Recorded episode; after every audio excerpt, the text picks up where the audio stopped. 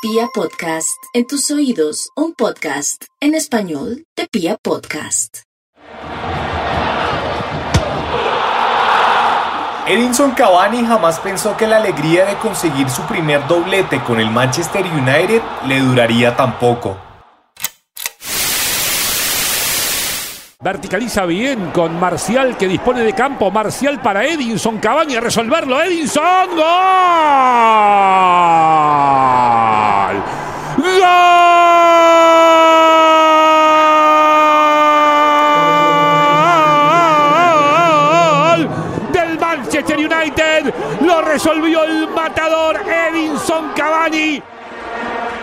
29 de noviembre, tras liderar la remontada de los Red Devils contra el Southampton, el artillero uruguayo recibió con gratitud cada uno de los mensajes conmemorativos de sus amigos cercanos. Uno de ellos, Pablo, un hombre alejado de los focos, le expresó su alegría diciéndole en Instagram, Así te quiero, matador. A eso Edinson, el oriundo de la ciudad de Salto, respondió afectuosamente, Gracias, negrito. Desde ese momento, Cavani entró en el centro de la polémica porque esas palabras, que a simple vista desbordan cariño, representaban una posible agresión racista para el reglamento del fútbol inglés. Por tal razón, el charrúa tuvo que eliminar la historia en mención rápidamente y la Federación Inglesa anunció el inicio de una investigación disciplinaria. Finalmente, el 31 de diciembre, la FA oficializó la sanción de 100.000 libras esterlinas y tres partidos de suspensión para el uruguayo por infringir la normativa, a su juicio, con una publicación insultante y o abusiva y o inadecuada y o que desprestigió el juego. Edinson Cavani decidió no impugnar la acusación por respeto y solidaridad con la Federación Inglesa y la lucha contra el racismo en el fútbol. Eso sí, dejando claro que su publicación no tenía ninguna intención despectiva y que él no es racista. Tras esa decisión, distintos futbolistas, periodistas, escritores y lingüistas salieron en defensa de Cavani por lo que consideraron un desconocimiento total de la cultura uruguaya y latinoamericana. Estas voces aseguraron, con solidez, que el mero hecho de sancionar a Cavani por esa ignorancia del contexto de la publicación representa una afronta a las costumbres de gran parte de Sudamérica. El debate ha sido tan espinoso y complejo que por eso en el episodio de hoy nos preguntamos, ¿en realidad fue racista el comentario de Cavani? ¿O fue más discriminatoria la sanción que le impuso la Federación Inglesa de Fútbol? Con ustedes, gracias Negrito. Bienvenidos.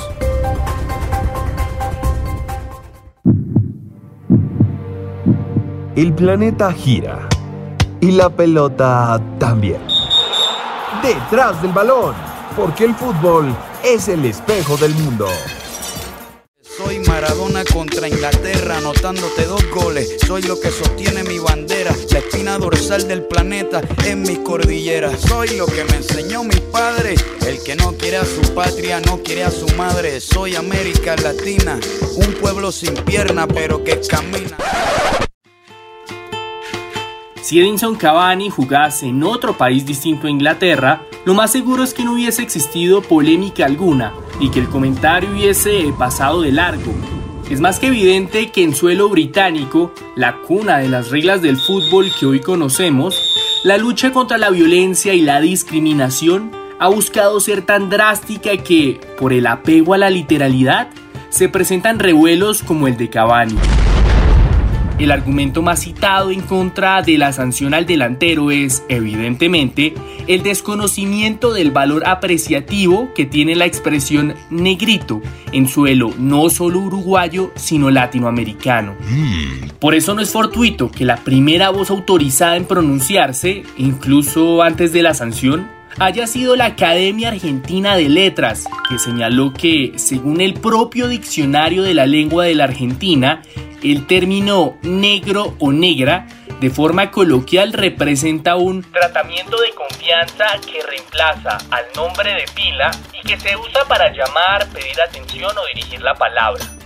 Particularmente, el ejemplo que acompaña la definición de ese libro de consulta pertenece a un jugador de fútbol. ¿Viste negro? Soy un fenómeno cabeceando.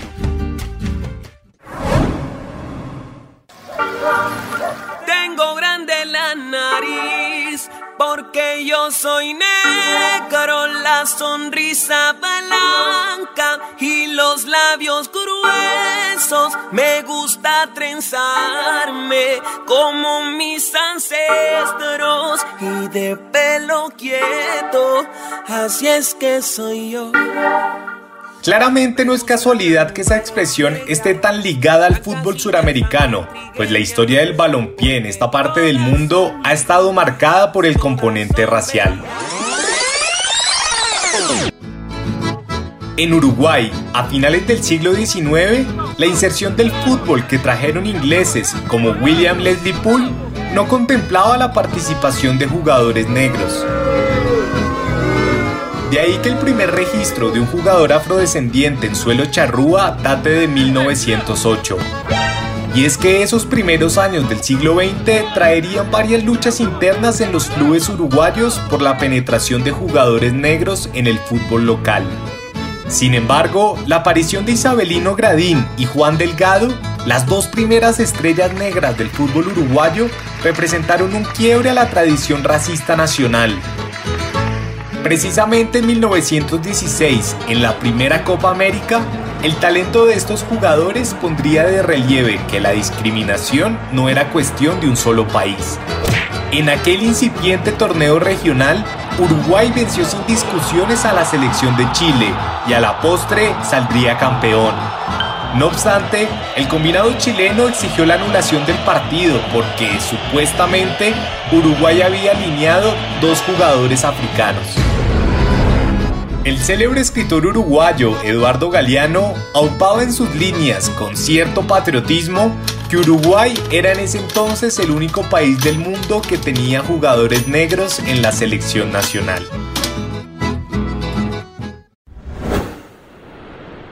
Negro jefe, cuando cuentan tus hazañas, los muchachos de mi edad nos conmueven recordando tiempos idos del gorrión que había nacido para ser campeón mundial. Negro jefe, aunque andemos a los tumbos, Uruguay para todo el mundo. ¡Qué caray! En esa primera mitad del siglo XX, la consolidación de la figura de José Leandro Andrade, la maravilla negra, fue fundamental. Andrade no solo fue un uruguayo que ganó con el escudo de su nación los Juegos Olímpicos de 1924, 1928 y la Copa del Mundo de 1930, sino verdaderamente la primera gran figura afroamericana del fútbol mundial. No es muy pretencioso suponer que, a lo mejor, el éxito deportivo de los negros en Uruguay haya aportado a la resignificación de esa expresión negrito, que innegablemente tiene un origen racista, pero que ahora posee mayoritariamente un valor distinto. Eso sin dejar de lado que el racismo que sigue operando a nivel global también afecta a Uruguay y el fútbol bien lo demuestra. No hay que olvidar el polémico caso de agresión racial del delantero Luis Suárez al francés Patrice Evra en la propia Premier League.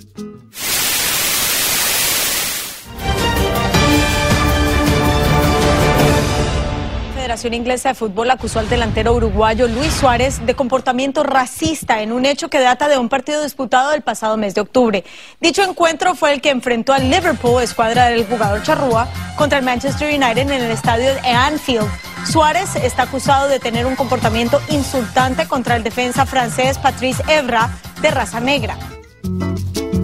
Después de hacerse pública la sanción a Cavani, la Asociación Uruguaya de Futbolistas, la Academia de Letras de Uruguay, la Asociación Uruguaya de Fútbol y la Confederación Sudamericana de Fútbol emitieron comunicados similares en los que concordaron en que la sanción expresaba una visión sesgada, dogmática y etnocentrista que atentaba contra las costumbres nacionales uruguayas. Por su parte, la organización Kick It Out, que lucha contra el racismo en el fútbol inglés, publicó un tweet diciendo que sería útil para los jugadores extranjeros que van a jugar en Inglaterra tener una educación constante sobre el lenguaje o el comportamiento que puede ser inaceptable en ese país. Según dicen, eso ayudaría a evitar que situaciones como esta con Cavani y otros vuelvan a ocurrir en el futuro. Pero más allá de ese debate nacionalista que se armó en redes sociales alrededor de la figura de Colona de Inglaterra y la resistencia uruguaya, ¿qué dicen los expertos? El escritor, doctor en periodismo y sobre todo estudioso y apasionado por el lenguaje español, Alex Grigelmo, aseguró que la sanción a Cavani desconocía el sentido de la expresión del uruguayo, pues bien dijo que en la lucha contra los racistas, más que combatir ciertas palabras, hay que combatir ciertas intenciones. El racismo ofende a la humanidad, pero también ofende ser tachado de racista simplemente por usar la palabra negro en una lengua que no la acuñó con desprecio.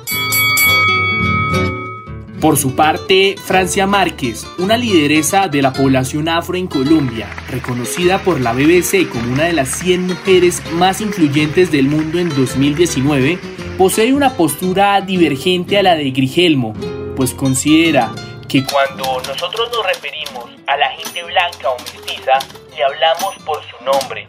Uno no le dice gracias blanquito o gracias mesticito, uno lo llama por su nombre. Pero cuando se trata de referirse a nosotros, nos dicen negrito o negrita. ¿Y el derecho civil al nombre que nos colocaron dónde queda? Claro que es racismo, así se diga que es un cariño. Siempre el que tiene una condición de supremacía racial se cree con el derecho de definir al otro y lo hace porque reconoce que su privilegio se lo permite. Finalmente nos gustaría cerrar este episodio con el testimonio de Martín Rorra, un joven uruguayo perteneciente al grupo de pensamiento Jóvenes Afros, quien reconoce que sin dudas este es un tema de debate y reflexión profunda, pues lo importante, sentimos nosotros, es que el debate en torno a esta expresión y a tantas otras se dé, ya que en el eterno cuestionamiento puede estar el progreso de una sociedad.